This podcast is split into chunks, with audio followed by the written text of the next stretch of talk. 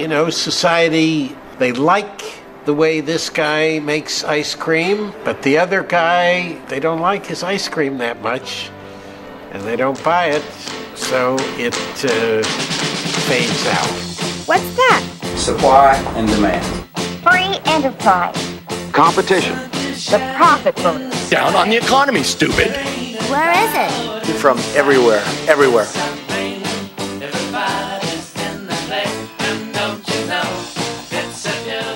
Hello and welcome It is new episode of Everyday Economics, hosted by Justin. Lanny Zero. and Greg. In the news today, we're going back to one of the topic of our previous episode because we will talk about the strategic interactions that we can observe among the population with the new COVID regulations. And also, the news of the week, if it's not the news of the year, this is Pfizer, which is announcing a vaccine against the COVID for very soon. And we're going to discuss about the implication that it causes on the market. After that, we're going to talk about the main topic of the day, which is about oligopoly. And finally, Emric, one of our listeners, contacted us, and we will answer to his voice message. As a reminder, if you want to participate in the following episode by writing about something we said, or if you want to talk about a specific topic, please send us a voice message on Instagram or by Messenger or simply by email, and you may be in the next episode. And before starting this episode, if you want to support us, you can give us 5 stars on Apple Podcast, and it would be much appreciated. Yes, hey everybody. This is the uh, 10th episode out of 12, and uh, we have so far been refraining intentionally from speaking about the COVID pandemic, and we are letting loose today. This is going to be a full pandemic edition. We're going to talk about the pandemic problem, the measures, and possibly the um, the, the the solution with the with the Pfizer vaccine. So, Lanny. have- Well, and, and like Greg said, you know, since there was a vaccine announcement, we are running out of time to talk about this topic, right? or at least hopefully. Um, so the where I want to start today was actually to um, follow up on something that we talked about in our in our last podcast, which was the topic of our last podcast um, was um, you know this uh, situation in, in game theory that we call the the prisoner's dilemma, um, really, which is just a way of representing that you know very often individuals are faced with a decision where they can pay a very small cost to themselves, which would lead to a benefit for society. And one of the problems that we run into all the time is that people don't want to pay this cost, and we end up in these bad outcomes. And where this applies to the pandemic is, you know, even you know, is with respect to people's propensity to follow the types of rules that we've set out uh, in order to try to prevent further spread of the disease. Uh, so, you know, one of the regulations is, you know, asking people to, you know, wear a mask. And so, you know, in Quebec, we've had, you know, mandatory mask regulations here for quite some time. But, you know, in British Columbia, where I'm from, they haven't had mandatory mask regulations. They've just asked people to wear masks. Really? And this is a really good example of, you know, the prisoner's dilemma at play in the real world because wearing a mask is a relatively small personal cost. But if, you know, everybody wears a mask, right, this is going to have a significant impact on the spread of the disease and benefit society as a whole. Whereas if everyone says, you know what, it's not worth it to me, I'd be more comfortable not wearing one, suddenly no one's wearing a mask, the disease rages rampantly, and, you know, we all experience the costs associated with this pandemic that we are all very familiar with. So I don't want to induce uh, any more trauma than necessary by by talking about all of the inconveniences about this. I'd rather talk about, you know, to what extent do we expect these types of restrictions to to work, or that is, to what extent do we expect people to follow these types of restrictions, especially if they're just being put in place voluntarily. And can when we look at the real world and we see people reluctant to pay these small costs, um, you know, can we try to understand why they have this reluctance uh, in light of the the discussion of the prisoner's dilemma last week? Yeah. So what we know is that uh, because it is precisely a prisoner's dilemma, that the the dominant strategy or the thing that people are going to want to be very much tempted to do is to go for not wearing a mask. Okay, for a lot of reasons. In particular, that one reason is that you don't like to to wear a mask, but uh, also the gains that you perceive from that, gains that are very much intangible. So there's this idea, yeah, yes, there is this pandemic and it's a it's a huge problem, but to what extent is my wearing a mask going to make a difference? I think that's That's what a lot of people say, and and this is not a, you know it's not a new debate. We've we've just been refraining from talking about it, but there's this whole idea of, you know, you can if you make me wear a mask, it's not just the cost of wearing the mask, because you're taking away my freedom, and this is a huge deal for me. So I'm I'm going to refrain from um, from addressing that argument because I've been angry for this entire pandemic against people who who think that way but uh, that's that's another reason that uh, that people might not want to wear a mask or might might be against these um, these rules. But you know, it's not necessary to argue against it to see why this argument is driving this phenomenon of people not wearing a mask, right? So it's just like you said, it's, it's as if they're experiencing an additional cost, right? Mm-hmm. So there's already the inconvenience of wearing the mask, which I don't think anyone enjoys wearing a mask.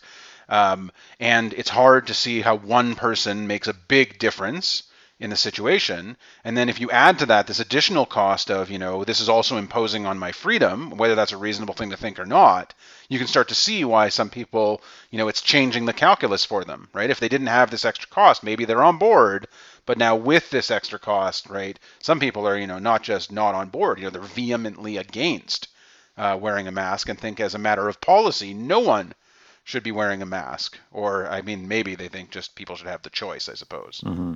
But that's why then you need to have these fines, right? There are fines in, in Quebec if you don't wear a mask in certain places. And, and this is to counterbalance the fact that people may not want to wear a mask in the first place. I mean, some people, of course, there's some people that are very much uh, understand.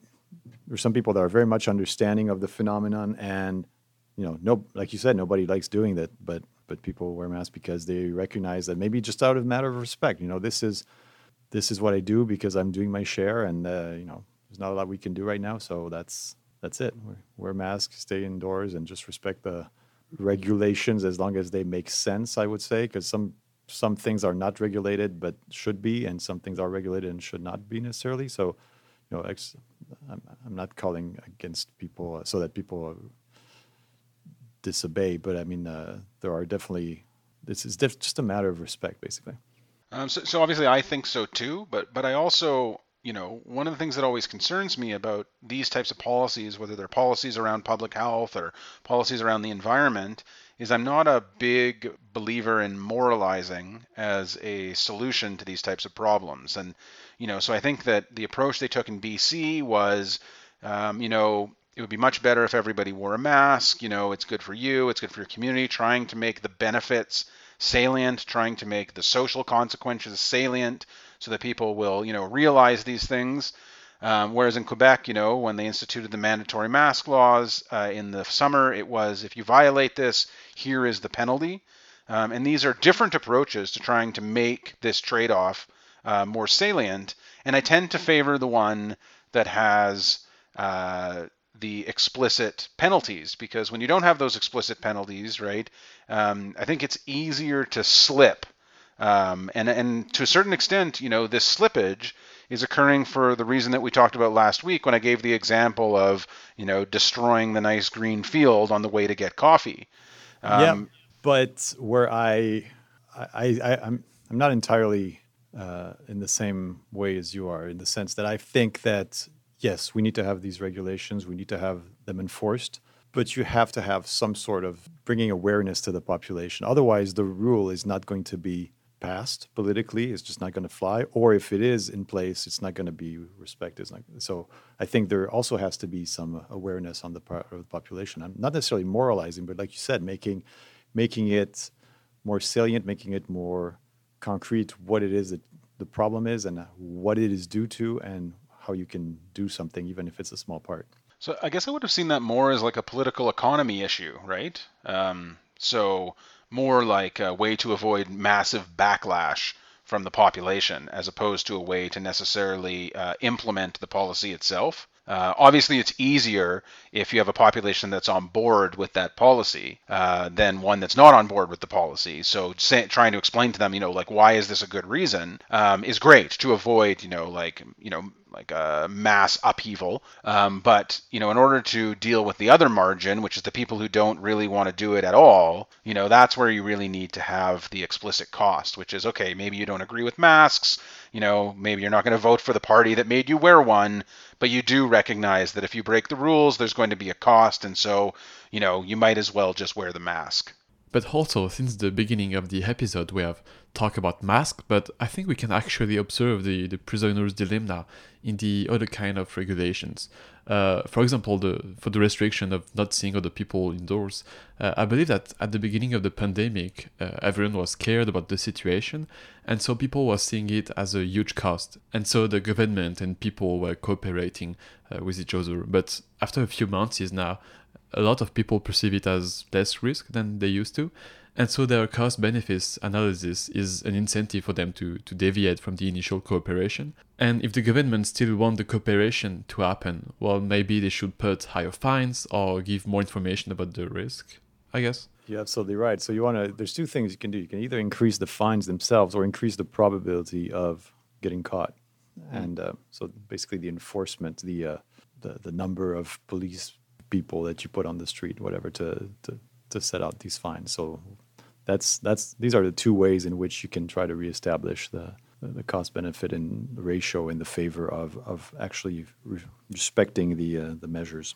Um, and actually, so um, you know where I, where I was trying to go before is that um, there's the danger here of all of this unraveling if you don't enforce the rules. Um, so if you just say, okay, pretty please, won't you, uh, you know, engage in good behavior, and then some people don't engage in that good behavior, eventually some people on the margins say, well, you know, if they're having a big house party, I might as well have a big house party. And pretty soon, you know, because of the nature of an infectious disease, right, it starts to pick up steam. And so in this situation, you know, you really can't allow for that kind of um, like like creep to occur you you need to try to you know enforce 100% compliance as far as you possibly can. Um, you know, it's not like littering. You know, if one person litters, it doesn't infect you, and now you're a litterer, right? So the stakes here in terms of trying to maintain the good outcome are much higher than if we were talking, for example, about like littering, where you know maybe psychologically eventually people get tired of watching, you know, being the sucker. Um, but here, actually, people get infected by the disease. This is this is a problem, and then they can become possible spreaders, even to their small bubble that they were trying to maintain very carefully. So, you know, the stakes here are, are much higher in some ways uh, versus other things. Now, obviously, you know, the environmental uh, problems that we're facing uh, are perhaps a bigger existential threat than COVID-19, um, but certainly in terms of the, the way it spreads, it's a bit of a different story. Yeah, and I think the difference between environmental problems, environmental issues, climate issues, and uh, and here is that here you can actually see pretty quick, pretty clearly who's obeying and who's not obeying the rules. You know, uh, you know, think about also, you know, just ordering stuff on Amazon. I mean, we talked about Amazon last week, and that's this has environmental consequences. It has consequences for, uh, and we talked about the the workers' uh, worker conditions, and and so there's there's a there's reasons why you might want to do uh, more research and maybe buy local if you can. Right now, it's more difficult, of course, but whatever you do in your own shopping decision is is pretty much your your own secret. And so versus whether you wear a mask or not in public that is something that people can see. Or whether you half-ass wear a mask with your nose sticking out that's also something that people can see. And which is i think makes it a, a bit different than than these other issues. So it's actually interesting you say that. I think we may have talked about this actually on a, a previous episode about um, british columbia's new recycling uh, advertising campaign which was, uh, you know, what does this bottle say about you? Um, which essentially is, you know, if you decide to throw the bottle in the trash rather than in the recycling bin, this is actually a mark against your character. And so what they were trying to do is get people to feel shame about it. And so I, I think that, you know, we haven't seen so much of that sort of formally, right? Like the government hasn't come out and said, you know, you're a bad person if you don't wear a mask. Um, obviously, you know, in social media, people say all sorts of things. Um, but you know, potentially, like this would be an effective strategy. Is just trying to get through to people that like you're not doing your part as a member of our society if you don't do this. There is a kind of a passive aggressive uh, ad campaign in the in the subway you know, they, you have all these drawings of I think it's 12 or 16 ways to not wear a mask, you know, and there's and just don't be that guy, kind of. So, So I guess I've missed it because I never leave the apartment. Wow, you gotta live on the edge. You know, you gotta take a walk around the block sometime. Yeah, yeah, absolutely. And so for that COVID edition, uh, you surely haven't missed it this week because, as La Presse said, uh, it may be the information of the decade. Uh, this is Pfizer, uh, a big pharma company, which announced a vaccine for in, in the following months for, for the coronavirus. So a few subjects that we could talk about could be about the, the impact uh, on that information on the markets because nobody got the vaccine yet, but uh, there's still a, a big impact on the market. For, for example, uh, companies such as Airbus, Lufthansa, EasyJet, or like the old companies or, or big bank had the, the value increased uh, on the markets.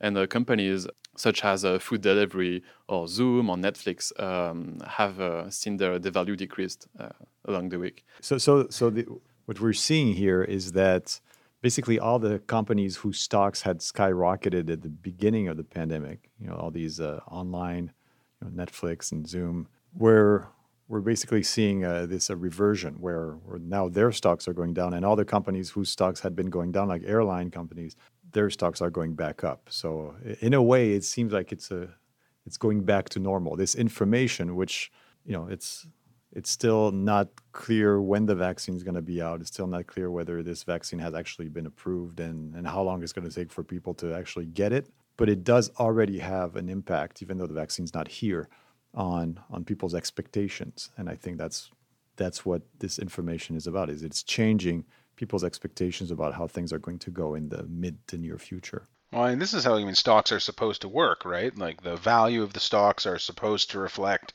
the fundamental value of the companies. Uh, so we can leave aside whether this actually works this way or not. Um, but in this case, you know, it seems to be working pretty well, right? So here's information that's positive for, you know, travel and, you know, negative for sitting on your butt at home all the time. And so you see that reflected in the price of these stocks. Um, you know, again, like it's not like it's it's you know amazing or an amazing surprise that this is what would happen, but it's always nice to see the th- the process work the way it's supposed to, right? Which is you know the market is supposed to incorporate this information. We're supposed to see movements in price, uh, you know, according to what we would think this information tells us, and that's what we observed. So I, I'm always sometimes relieved to see that things work the way they're supposed to.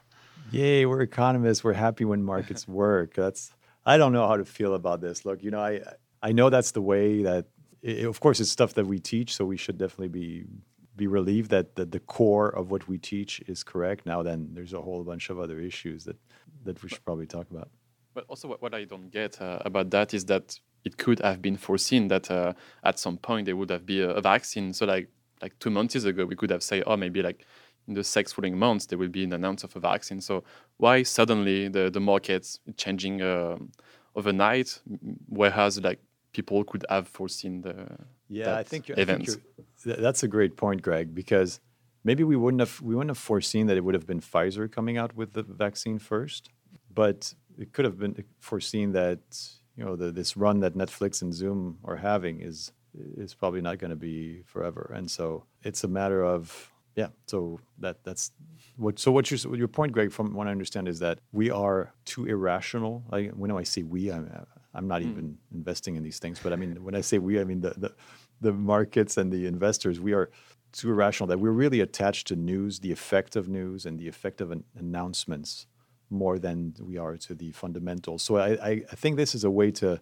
to qualify what uh, what Lanny has been saying. So Lanny said the markets work and it goes in the right direction, and I completely agree with that. But perhaps it's going in this direction a bit too fast uh, compared to what the actual fundamentals are. Is that what what you're saying, Lanny? Uh, so, so I, I think I agree with that. And actually, with respect to at least one of these companies, um, I think the reaction is does not reflect whatsoever what their value is going to be.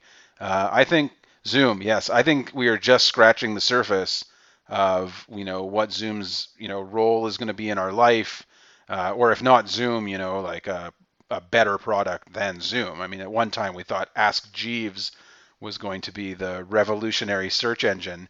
Um, so my point though is is that this idea of interacting with each other remotely, um, this is here to stay.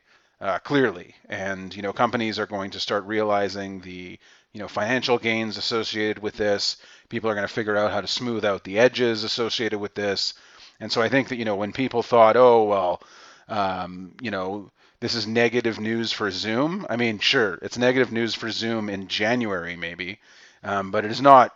I, I, think ultimately it's a drop in the bucket uh, with respect to like you know the effect on remote working generally. Um, so I, I, actually, in that sense, I think any you know big reaction in the price for Zoom is probably just people overreacting to this news and not thinking about the way in which the pandemic, you know, structurally changed our society. You know, there are some things we're not going back to, and actually, even with the grocery delivery, like I, I watched an episode of a, a local show called L'Épicerie uh, the other day, and they were talking about um, exactly this. You know how um, people's habits have changed as a result of the pandemic, but when they talked to the people who, you know, were representing Metro or Loblaws or whatever, they said, you know, this is here to stay. I mean, people have made big investments in infrastructure. The clients like shopping this way. Um, you know, there are things that, you know, there are uh, details that must be ironed out, but you know, people enjoy this convenience, and so. You know, for example, I mean, Uber Eats was very popular before the pandemic. It became more popular um, but people like this convenience. And so I think, you know, well, clearly, um, you know, airlines are significantly impacted by this. Um, I don't know that, you know, Zoom or, or you know, these delivery ones should be uh, affected as much as we saw maybe reflected in the change of their stock prices. Yeah, and I think this, uh, if we, if we, so I, I don't know who, what the CEOs of the CEO of Pfizer's name is, but the fact that let's talk about this. The fact that he sold how much of his stocks, Greg? Uh, for five million, so like fifty percent of, of what he owned uh, before. Okay, so he fifty percent of what he owned. We know how much, what percentage of Pfizer is that is probably just a tiny. It's a tiny, tiny bit. Tiny yeah. bit. Okay, but anyway, he okay. So he sold fifty percent of what he owned. I'm assuming that's also you know he's being paid with stock options and stuff like that. So like like most. It was sixty percent of his total holdings. Okay, and but but still, potentially, is that a lot of money for him? And this is kind of my question. We I, uh, probably not that much. I mean, it's you know, million I, is probably not not a whole lot, right? No, so I mean, as a CEO of Pfizer, I imagine he's making five hundred thousand a million dollars a year just in salary. Yeah. Um, so this isn't, you know, I mean, for me, I would love, you know, five hundred, but it's, it's it's different, right, for I him. Understand. I think. But but still, okay. So the fact that he's selling, let's say, you know, I'm assuming he's selling many stocks, or at least, I think there's something we need to talk about here because um, if the markets were actually following the fundamentals of the company, why would he sell them today? So either he is counting on the fact that markets overreact to such news, in which case he's expecting that you know the price of the stock is going to fall down a little bit afterwards, you know, still be higher than it was before the announcement, but it's still going to experience a bit of a drop. So, in which case, he wants to capitalize on this announcement effect, which would be understandable. Or, and I don't want to be cynical because I don't know what's going on in Pfizer, but one other reason would be, well, well, yeah, we have this vaccine, and but maybe he doesn't know how it's going to actually play out, and and and who knows? Maybe he doesn't have that much trust into in the product. And again, I don't want to say whether it's one way or the other. I'm I'm assuming there's a little, definitely some of the first thing that I've described, the fact that this overreaction. I don't know at all whether the vaccine is is worth it or not. Nobody knows really, but so I mean, the, the optics of this are terrible. Yeah. So in in both of those situations, it's not good. So in one of it, so it's never okay. It's never a guy who who is uh who's just you know wanting the world to get better. That's that's all we know. No, no, absolutely. But I mean, so the the better interpretation was this guy was just trying to take advantage of the situation, mm-hmm. right?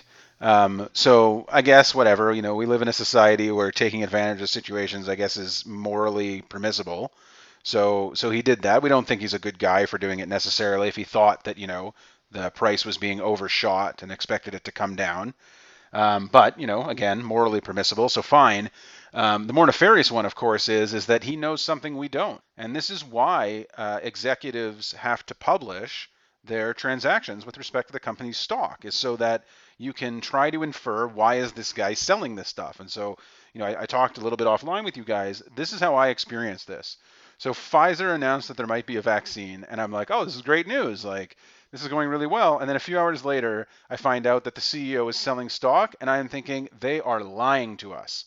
Like, they had a positive result. He knows this is going nowhere, and he is going to dump his stock as quickly as possible. Um, that's exactly where my mind went. And so then I started, you know, reading past the clickbait, and the, you know, what was said was that the um, the stock sale was actually automatically triggered. That he had already set up a situation where when the stock hit a certain price, right, his brokerage firm would Mhm. execute the trade at that price. And so, in fact, he didn't look at the price and say, hey, the price is really high today, I'm going to sell. It hit that predetermined trigger, and his brokerage firm went ahead and did it without him. And, like, so if we take this at face value, you know, like I can live with this, right? I mean, the guy was compensated in a particular way. He set up a plan that said, like, I'm not really, you know, I'm going to hold on to this until it hits a particular price. It hit that price. And so now, as long as he isn't feeding the market false information about the effectiveness of a vaccine, it becomes less nefarious, I think. Yeah, it does. And besides, his job is to make the stock price go up. That's you know you could you could argue that this is proper management on on his part to make the to make Pfizer become the leader in this vaccine against COVID, and and maybe that's what happened. So I mean, I- like I said, I don't want to be too cynical about this, but like you said, but but the uh, we never know. We never know. We don't know what's really going on, right? Well, and, and I mean, this is an important thing just from the Pfizer's perspective. Like, this didn't help them, right? So, you know, if they aren't the ones who end up coming first to market with the vaccine, because what we've also learned over the last few days is there is at least one more vaccine using the same technology, right, that is also at a similar stage of production, right, the Moderna vaccine.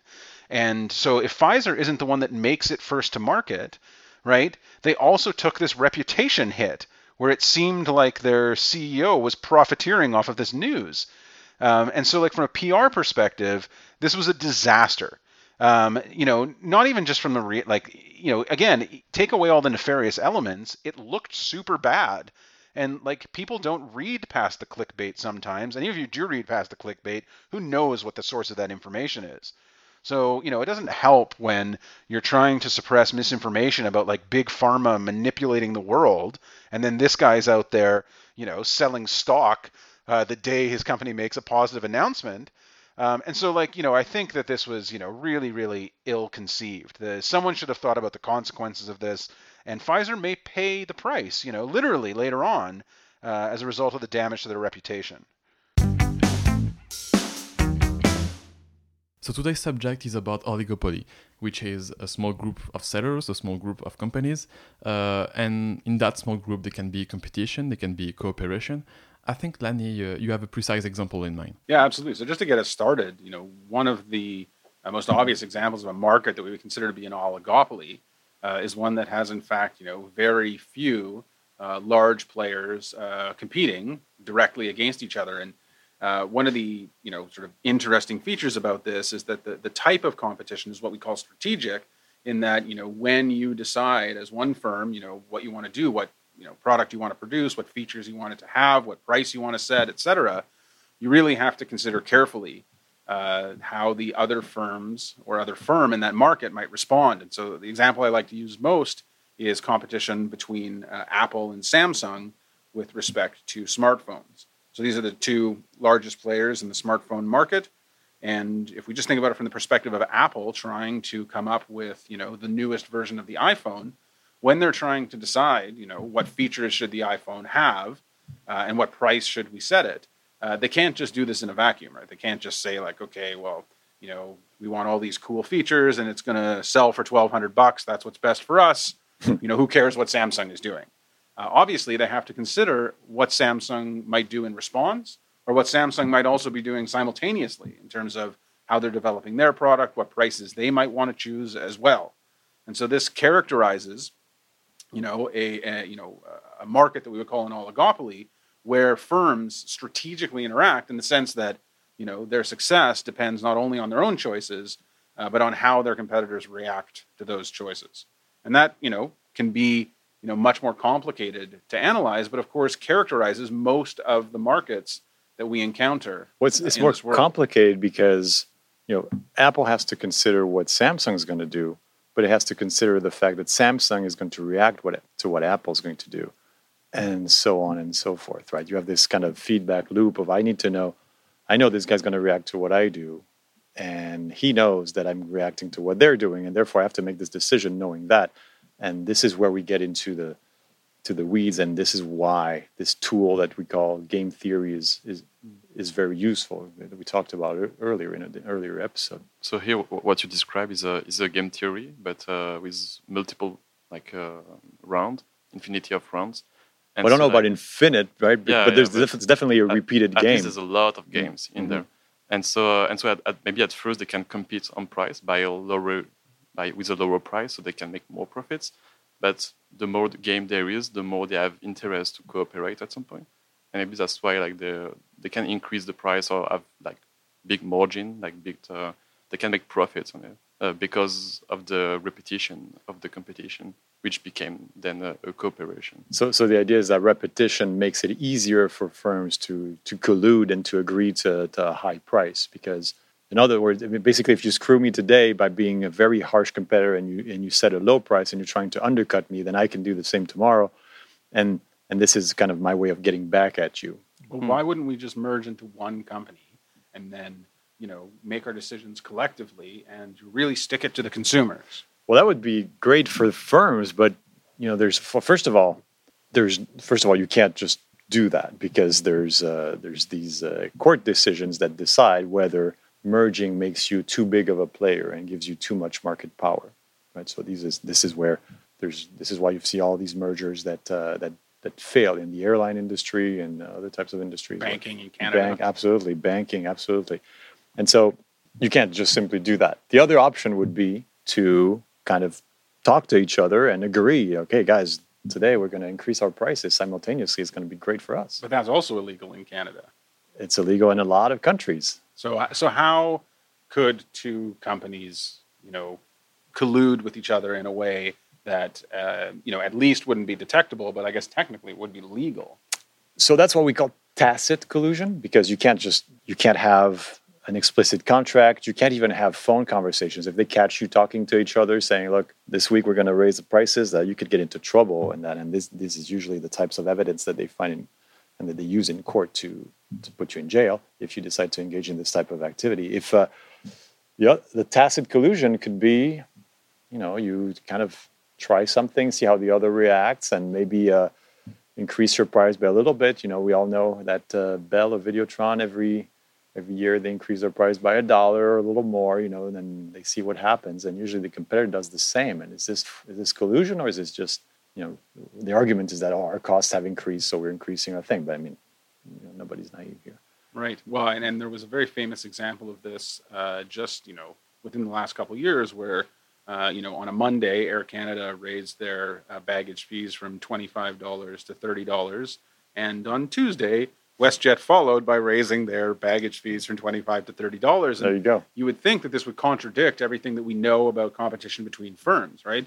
You know, WestJet uh, having the lower baggage fees for whatever those 24 hours uh, should have been able to benefit from attracting more customers, right? Because they would have the lower baggage fees. And so you'd think that they would have incentive to keep it at $25, and yet they immediately reacted by also increasing the baggage fees to $30. So I guess the, the real puzzle here is, is, you know, what was WestJet thinking? Like, how did they interpret that price increase from Air Canada that instead of making them keep their price the same and benefit from a larger volume of sales to actually increase their price uh, going along with Air Canada? Because this does seem, you know, really puzzling. I think. My, my point, I think with WestJet, my, my point is that they realize that um, this is not something, this price differential, if they stick to, to the low price, the $25 per bag, they probably wouldn't sustain that for very long because Air Canada would just go back to 25. And, and having this advantage, this price advantage for a short time is probably less interesting than having, having the, you know, the, the, the higher price, even if you have maybe a few uh, lower sales for, for an extended period of time. This is kind of, again, a repeated game. Well, but the issue is, is that you don't actually end up with lower sales. This is the genius of Air Canada's strategy, right? Is that they on Monday increased the baggage fees from twenty five to thirty dollars, and you know, I'm just going to sort of make up, you know, like the thinking of WestJet upon seeing this, right? Mm-hmm.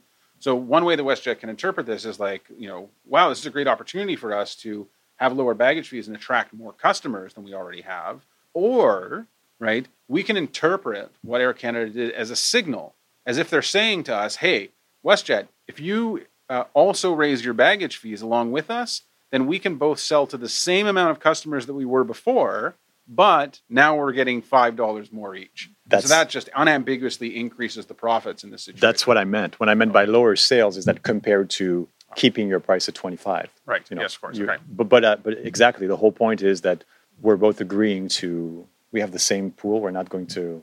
I guess I don't know if a lot of people would just simply stop buying because of the five dollar extra, and probably not. They've probably thought about this, but it's just uh, going to be a minimal decrease in uh, in consumers. But then you know you have this price increase that really makes it a boon for them. Both. Well, exactly. And then once you realize, right, that this may be what happened uh, with Air Canada and WestJet over these baggage fees, you start to see these examples all over the place, right? So you can see the same thing in bank fees, right? You know, all the major banks in Canada charge fees to have a checking account. Why? Well, because they can. And because none of their competitors have decided to offer accounts, you know, like fully functioning accounts anyway, with no fees. Uh, you know, you see the same thing like you were talking about in competition in the you know cellular phone market. You know, you know locally between uh, Bell and, and Videotron, um, you see situations where you know they're charging really high prices, and no company has really come in and just tried to you know undercut them.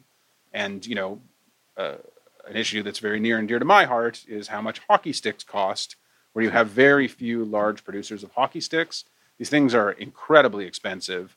Uh, I have a very hard time believing that it reflects the cost in any way whatsoever. Uh, but you can imagine the same sort of dialogue going down internally, which is, you know, okay, Warrior just increased their stick price from 150 to 200, and now Bauer has to think, well, we can stay at 150 and get a few more customers, or we can go up to 200 and make a lot of money. And so, you know, one of the things that's really going on here is is something a little bit new to uh, our way of thinking about economics, which is this idea of looking at an action that someone's taken and trying to reason why they took that action. And so, in the case of you know the Air Canada example, you know WestJet could be reasoning right that Air Canada raised their price not just to collect more money from baggage, but to send us a signal that we can both exactly. collect more money. And but with the um, the implicit, I, I think the implicit thing is that if uh, if you don't follow us, then we'll go we'll come back to the initial price. This Yeah. is more of sending a signal with the idea that look, this is what we're doing. We're kind of offering you, you know, giving you a hand here, offering you uh, this uh, this possibility of increasing prices together. But if you don't follow us, we'll probably go back down. And so you take it or leave it. So then there- I have a question for you, which is So sorry. Sorry, so- please, yeah. In in other words, what we're saying is that instead of having this explicit communication, this is how firms tacitly or implicitly communicate with one another. And you know, by setting different prices, there's also evidence of of firms setting a price. You know, if your price ends with 99 or with 97 or with 95, it's probably going to be a signal that well, this was more explicit, where they had a code where they would say, you know, if if our price ends with 97, that means we're going to decrease a little bit or increase a little bit. This is kind of it's more pernicious and they've been caught. But even without explicit collusion, you can also have this communication happening through the prices. Right. Yeah. Absolutely. Um, so I guess the the question I had for you is, you know, like how fragile are these arrangements? So you know, if you have you know just two firms like Air Canada and WestJet, or Bell and Videotron, or Bauer and Warrior, you know, you're not sending signals to lots Sony of people. and Microsoft. Sorry, Sony. Nintendo. Yeah. Yeah, absolutely, sure. Sony and Microsoft, right? Situations where you have very few firms, it seems like you see examples of implicit collusion. You know, let's say you had 20, you know, hockey, big, you know, or major hockey stick manufacturers. Is it likely that we would see this type of tacit uh, collusion take place then? Well, I guess no, because they would like each company would have less market power, and when you have less market power, you're less than a price makers, but more than a price takers, price takers. Sorry, uh, and so because you have less market power, well, then like the the price is more, yeah, it's more adjusted like through the consumers. It's also this idea that if you want to have a functioning collusion, you have to be able to discipline everybody. You have to be able to, to see who's who's basically cheating on the tacit agreement. And unless you have that, if you have 20 people, if you have 20 uh, participants, it's very difficult to to coordinate basically. And that's that's the whole name of the game is coordination.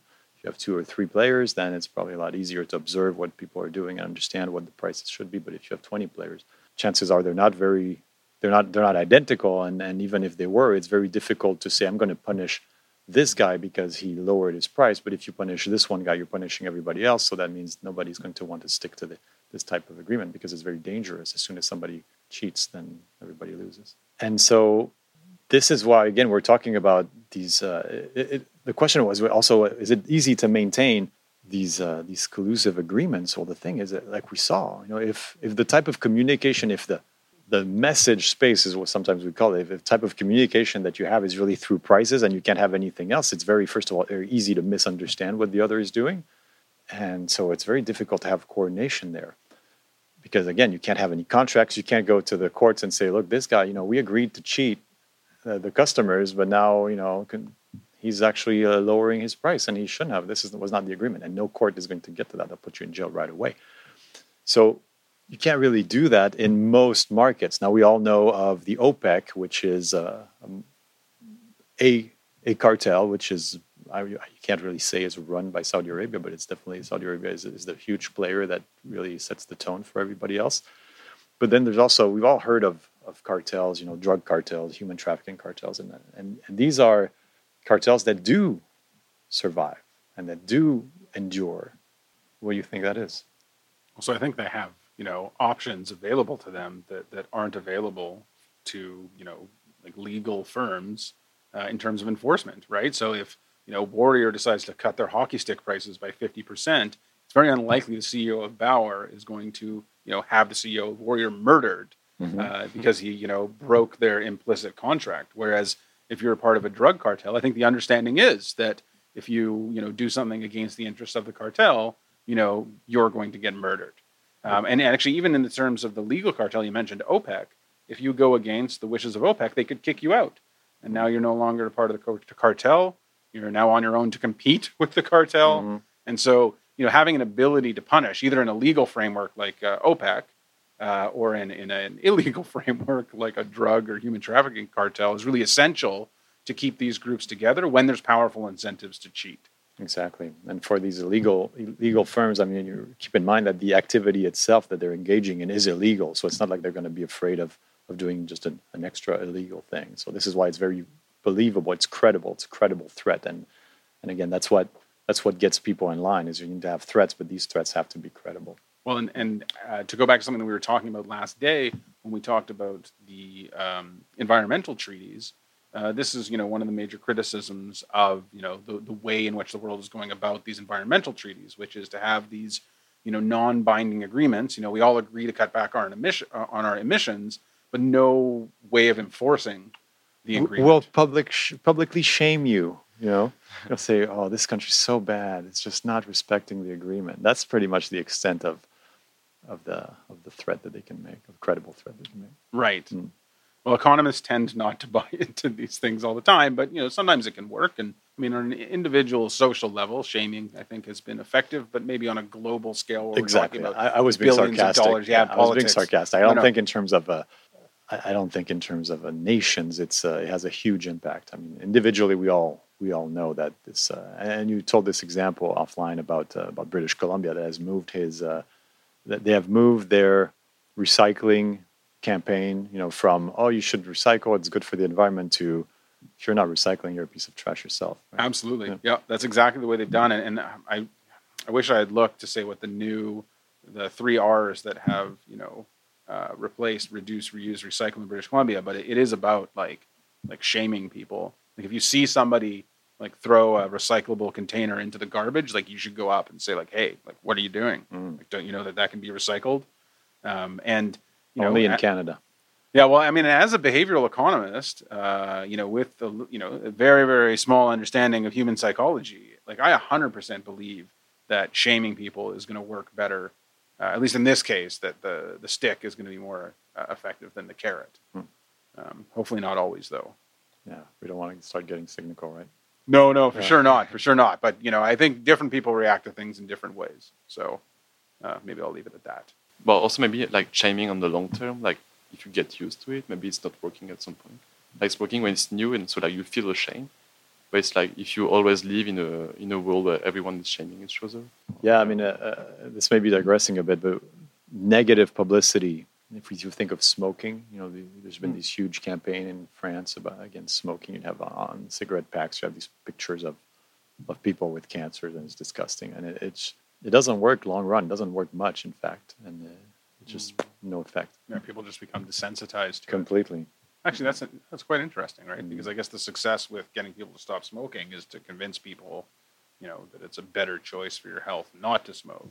Exactly. that it's a That- poor choice for your health to smoke. especially I think with smoking, which is in itself, you could say a rebellious behavior. So you know, it's kind of, yeah, fuck that. I'm going to smoke because I'm a rebel, whatever. And so you know, if it's against, it's my choice. If it's against my my better interests, well, who are you to tell me? Well, and this is a cultural phenomenon that I just don't understand coming from Vancouver. Almost nobody smokes in Vancouver, Yeah. and it is so socially unacceptable to Mhm. smoke in Vancouver that I mean, you really are like a, a pariah Yeah. if you're a smoker. Like uh, I had a colleague who's a smoker, and he hid it from us for years. I mean, probably I worked with him for eight years before I found out Oh. that he was like a regular smoker, and he went to massive lengths. He had like an outfit to go wear to smoke. Oh, so he wouldn't smell? Yeah, and I mean, it was just you know That's crazy. and because in, in Vancouver, I mean, it's just not okay Uh-huh. to be a smoker, let alone to smoke anywhere. um, you know, Montreal is different. Yeah. Uh, and there's more French people as well. maybe, maybe, well, Europeans in general, I guess. Yeah. yeah, yeah, exactly. Speaking of smoking and firms uh, colluding and competing, you know, sometimes the, the laws themselves they can they can help businesses by preventing them from competing against each other, even unknowingly. You know, some, there's this famous case against Big Tobacco where where it's forbidden to advertise cigarettes to children in the U.S. and uh, and the idea was that this would probably hurt these uh, big tobacco companies, but in fact, it actually helped them. Their their profits have increased because now they don't have to waste money trying to steal consumers uh, away from each other. This is uh, this this, is one impact of, of public policy on this whole strategic interaction thing. Oh, so, so I can have two questions. But like, do, you- do you know why uh, in Vancouver nobody's smoking? Is it because of public policies or just like cultural? Or I mean, maybe they never smoked. So there's a lot of Asian people, and Asian people tend to smoke, right? Yeah, but but we uh, like no, so that couldn't have been a big deciding factor because the the, the first sort of large wave um, of immigration happens at the end of the '80s, and we already have outlawed smoking in public places by like '95 or something. Hmm. Um, so like there was a strong like anti-smoking sentiment uh, already there, and uh, before you know Hong Kong gets transferred over in 1998, which is like the big second wave um, of immigration, the there's, you already can't smoke in BC. Mhm. So so I don't. I mean, I, you're you're right. Like um, uh, people coming from China are smoking a lot more frequently than people who were you know like um, in British Columbia beforehand, but.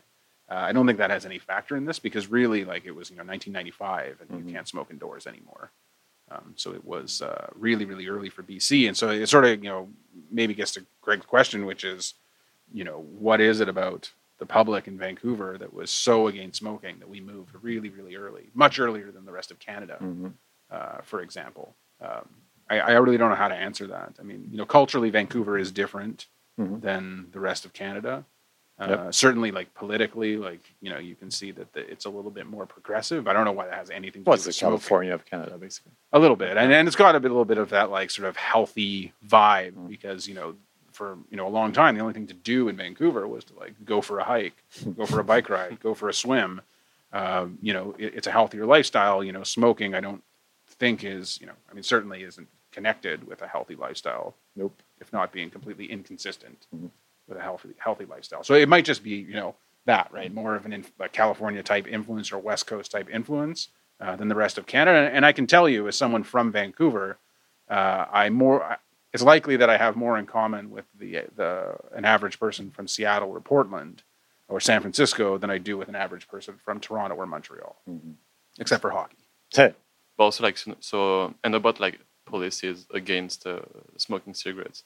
Uh, like in France, like one of the one of, one, one of the other policies, uh, beside the fact that they they put like a horrible um, image on the pack, also like they each year almost they increase the price of cigarettes, but like like the taxes on it, like one euros and one euros, and like right now like one pack is like uh, more than ten euros, uh, which is a lot.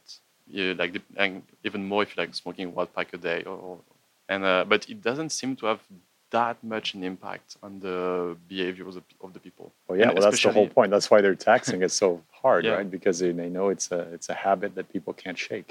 Well, well, yeah, but but the idea behind the fact that they increase the tax is well, what they say is that uh, it should decrease the number of people smoking.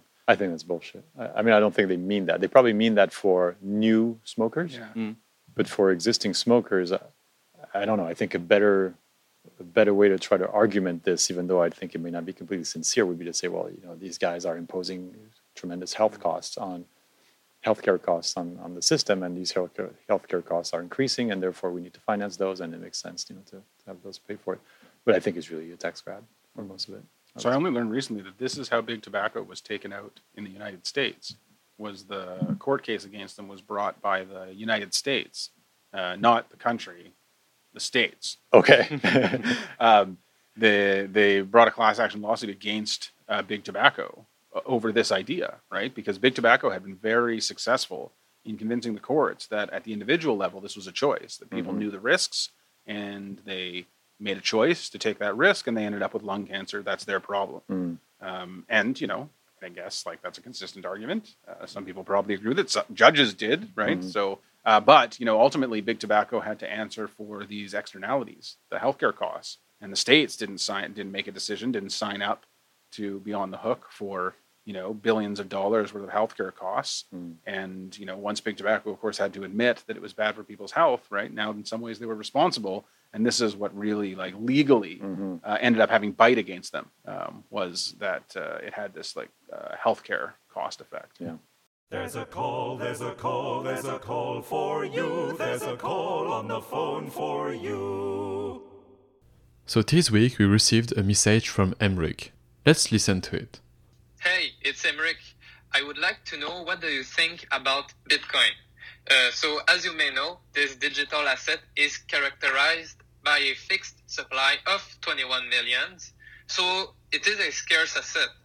It also means it is a hard money in opposition to fiat money like CAD, USD, or Euro. Consequently, is our wealth threatened by the huge uh, debts and money printing around the world due to, well, COVID-19?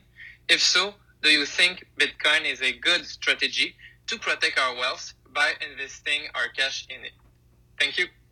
Uh, so I mean, it's easy to answer the uh, last part of that. No, I think it's a terrible idea. Um, you know, the it's funny, right, that people think that you know because you know money isn't real or it's a fiat currency or you can increase the supply that somehow this you know delegitimizes it. Um, except for the fact that the most important role that money has in our society is for facilitating exchange. And the fact that you can take, you know, fiat currency and go buy something with it this afternoon is proof of its legitimacy.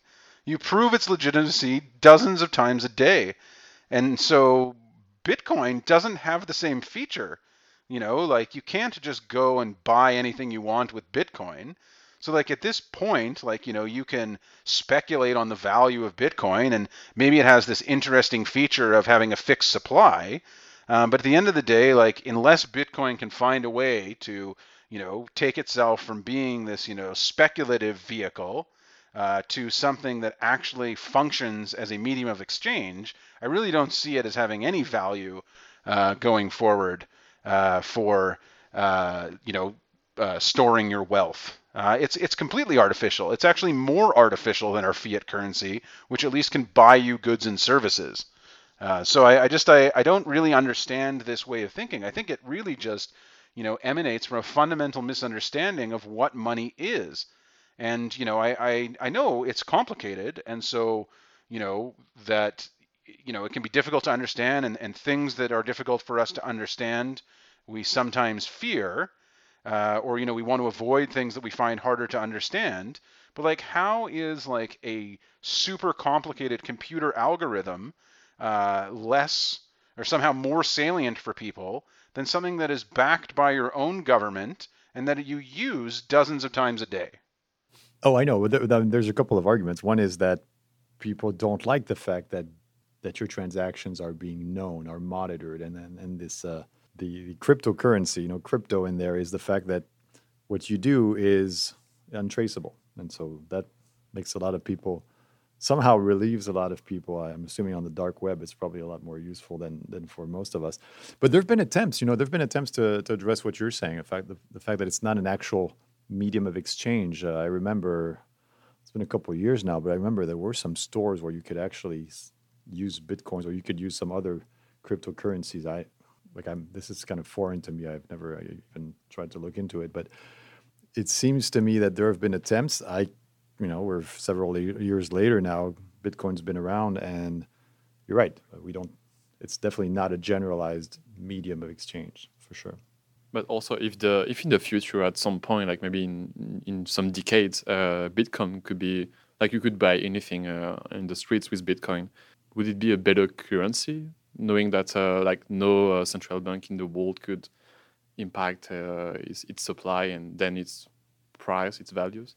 Go. I'm gonna. I'm gonna leave leave it over to Lanny because he has more to say than I do. Because I'm no macroeconomist and I've never taught macroeconomics. But it seems to me that there is a, there are advantages to having a central bank um, adjusting the supply of money, the money supply. Uh, so I'll leave it at that, and, and Lanny can probably develop that.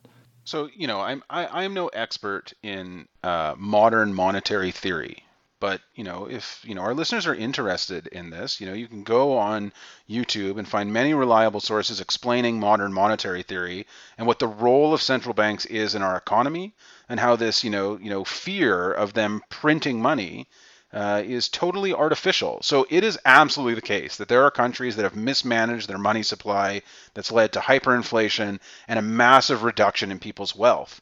So this can happen, but we don't see those things happening uh, in, you know, like Canada at least. And we also know that the central bankers are keenly aware of the consequence of expanding the money supply, which is inflation, and they have policy tools to address this. The most, you know, salient policy tool is the interest rate, which currently is at 0%. And so, with the interest rate at its lowest possible level, and we're still not experiencing massive inflation, right? This means that there's room to increase the money supply. For example, in order to provide public services, right, especially in the time of a pandemic, uh, without risking experience, uh, experiencing high inflation. Because if you start to experience the higher inflation, the uh, the bank can, you know, tick up the uh, interest rate by a little bit and try to put the brakes on it. So, you know, the people who are thinking about, you know, should we be, you know, increasing the money supply or decreasing the money supply are thinking about this in the context of the real negative consequence, which is, you know, the possibility of, of rampant inflation. And they're balancing these two things. And, and so I think really all of this just comes from a misunderstanding that, you know, someone out there is irresponsibly printing money and throwing it up in the air uh, and this is bad for all of us, when in fact, you know, the government's ability to create money is part of how we're dealing with the current economic situation that we're in. And without this policy tool available to us, we would all be suffering to a much larger extent right now. And a fixed money supply like Bitcoin that isn't controlled by the government is not going to do anything for us. So I, I like your rant, uh, Lanny. I actually thought you were going to go the other way because you've said on a couple of occasions how much you hate banks. You know, and and I, I would really like to hear your, your opinion on that. Well, so I don't like. So here, this is the part where I can identify with the, the Bitcoin people. I don't like commercial banks, and, and the reason that I don't like commercial banks is that I think that they have, you know, taken advantage of their political power in order to reduce competition in their industry, really to the detriment of consumers. Um, and there is an argument for reducing competition that's based on the stability of financial markets, but in my opinion, that is way out of balance in Canada, where we have five major banks that dominate the landscape, and really just you know four of them are are truly large. And if you want to really get down to it, only really three of them are truly large. Um, so the point is, is that you know this lack of competition is bad for consumers. We shouldn't trust commercial banks uh, whatsoever, except we should trust them to take advantage of us whenever they possibly can. and we should trust the government to back them up on that based on my, my experience. But the central bank is different right? The central bank doesn't have a profit motive. The central bank isn't trying to charge its users fees, you know, in order to look at their account, right? What they're trying to do is manage the Canadian economy as a whole and help facilitate, right, the uh, financial transactions of the government. And so they have a very important role in our society that is, in some sense, orthogonal to the way in which the commercial banking um, system is structured. But again, I, I, will also mention, right, it's not like you can have, you know, unfettered competition in the commercial banking sector. Sector. Sector. We saw how that works out in the United States, right? So there is a balance there. So I'm not saying that, you know, we, you know, there is, you know, we need to just let every like deregulate the the banking sector for the benefit of consumers. But so again, like I said, I'm sympathetic to people who don't trust commercial banks. But when we're talking about the money supply, this isn't a, a commercial banking issue. This is a central banking issue. And, you know, this is the way that governments fund their expenditures. So if you want, you know, to have, you know, like CERB payments, or if you want to have, you know, social supports or infrastructure investment when we're in recessions that are tools that can help mitigate this harm, right? We need the ability to control the money supply. If you want to take that away, we lose that tool, we lose that flexibility, and we all suffer more, especially in the situation that we're in. Yeah. Okay. So, but there's a there's a central bank aspect, but there's also the secrecy aspect, you know, which has to do with the the commercial bank side. So the fact that some people say that uh, cryptocurrency is interesting because you you know you, you don't reveal information about, what it is you do with your money and in, in this age where everybody has information about us all the time that there's this this uh, sentiment that we should try to keep our information for ourselves. But uh, what I think, and I don't know how how cryptocurrency has evolved in the last couple of years, but I don't think they've uh, solved this issue of credit. Right? If you want to if you want to get a credit score, and if you want to borrow money to buy a house or whatever, you need to have some sort of credit score. If every if everything you do is through is through is through Bitcoin or some sort of some other cryptocurrency, then then you have no way of showing that you are a responsible borrower, and this is really going to it's going to affect a, a, large part of the economy if we were to move massively towards Bitcoin. So, I guess if we were to vote, I would say that I don't know what Greg thinks. Uh, he hasn't said much about it yet, but I think Lanny, you think uh, bitcoins are not going to be the solution. I do not think so either. Greg, what do you think? Mm, well, I'm not a macro guy either, but I don't think it will be the solution. Also, but I also think it, like so, a lot of people say that uh, Bitcoin was so uh, temporary that it will die in a few years and all. And I guess it's a system that could work. Uh, meanwhile, the, the, still the central banks are working as well. But so, uh, I don't know. I, I wouldn't put my all, all of my economy uh, on. Yeah, in, I, I wouldn't put Bitcoin. much either. Uh, so Lanny mentioned some. Uh, you could go and look at, at modern macroeconomics, and I'm going to direct you to a different podcast, which is or not different show, which is about Les Sears, but JP Sears on his YouTube channel has this bit about about Bitcoin. It's a five or six minute video, and I think it it says everything you need to hear about Bitcoin to understand how it works and to make your your opinion. Uh, of course, I'm joking, but I think it's definitely a good video. So, so this is where I'll once more plug this modern monetary thing because you know so much of what I think is driving Bitcoin is an ignorance about how our monetary system works. And one of the other, you know, sort of ways that we show our ignorance is this, you know, like uh, balanced budget fetishism, right? Like this idea that like budgets have to be balanced. And for households, like this is true, but it's very clearly not the case for governments that budgets have to be balanced. And you know, so it's really just a, a you know a dog whistle for conservatives uh, rather than anything substantial. I mean, there's no economist uh, you know, at least as credited, credible economist these days who believes in this. And you know, modern monetary theory is trying to shatter, right, this common sense notion that there's some value in and of itself of balancing a budget. Um, now, I'm not saying that you should spend, you know, without regard for anything. There are consequences, and that consequence would be inflation, right? But the point is, is that it doesn't mean that you always have to balance the budget. Uh, you know, so for example, if everyone just balanced their household budget all the time, right? Nobody would ever get to take a student loan or get a mortgage, or no firm would ever be able to invest in any kind of technology or research and development. Like the notion that budgets have to be balanced all of the time is patently absurd. And modern monetary theory is trying to address this. And so I think that, you know, this is another issue where, you know, a bunch of stuff happens every day in the real world, or at least there's a, a very salient real world discourse that's really based on nothing or a misunderstanding.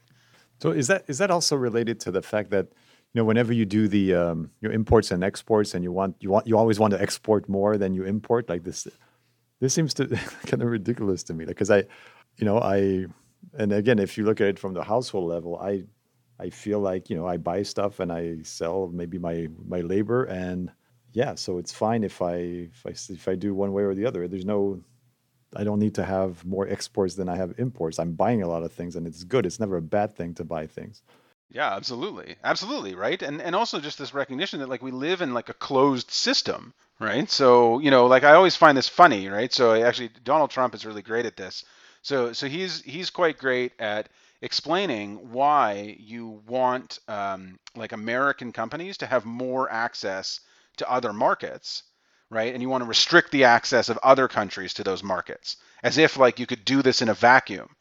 Except the problem is, is that if you like, for example, limit China's ability to sell stuff in the United States to try to benefit people in the United States, well, they're just going to limit people in the United States' ability to sell stuff to China, right? So like, you can't really like this idea that you want to somehow, you know, sell have the most exports with the minimum imports is again, it just doesn't make any sense. Like it violates like basic accounting principles. Um, but you know, people don't see this type of stuff, and and and again, I'm not entirely blaming people, right? Like we do tend to view uh, problems in isolation, and you know, actually, one of the big, big contributions of economics is the concept of general equilibrium, right? A way of trying to think about how systems interact, particularly uh, economic systems, uh, so that we can try to contemplate, you know, what are all the different levers right? So when we pull one lever, what effect does it have on the other lever, and how do we balance these things? And so I, I think yeah, and the the export one I think was another good example. So ultimately, you know, what am I saying? You know, take more economics courses, you'll understand the world better, and then like you can without any guilt whatsoever gamble on Bitcoin. like I have absolutely no judgment for somebody who decides they want to spend their Friday evening playing poker right? If that's what you enjoy doing and that's how you want to spend your money, that is fine with me. But don't promote poker to me as a good way of managing our economy. Um, that sounds crazy. Uh, we hope you enjoyed this episode and see you next week. See you. see you, Greg. Justin. Bye.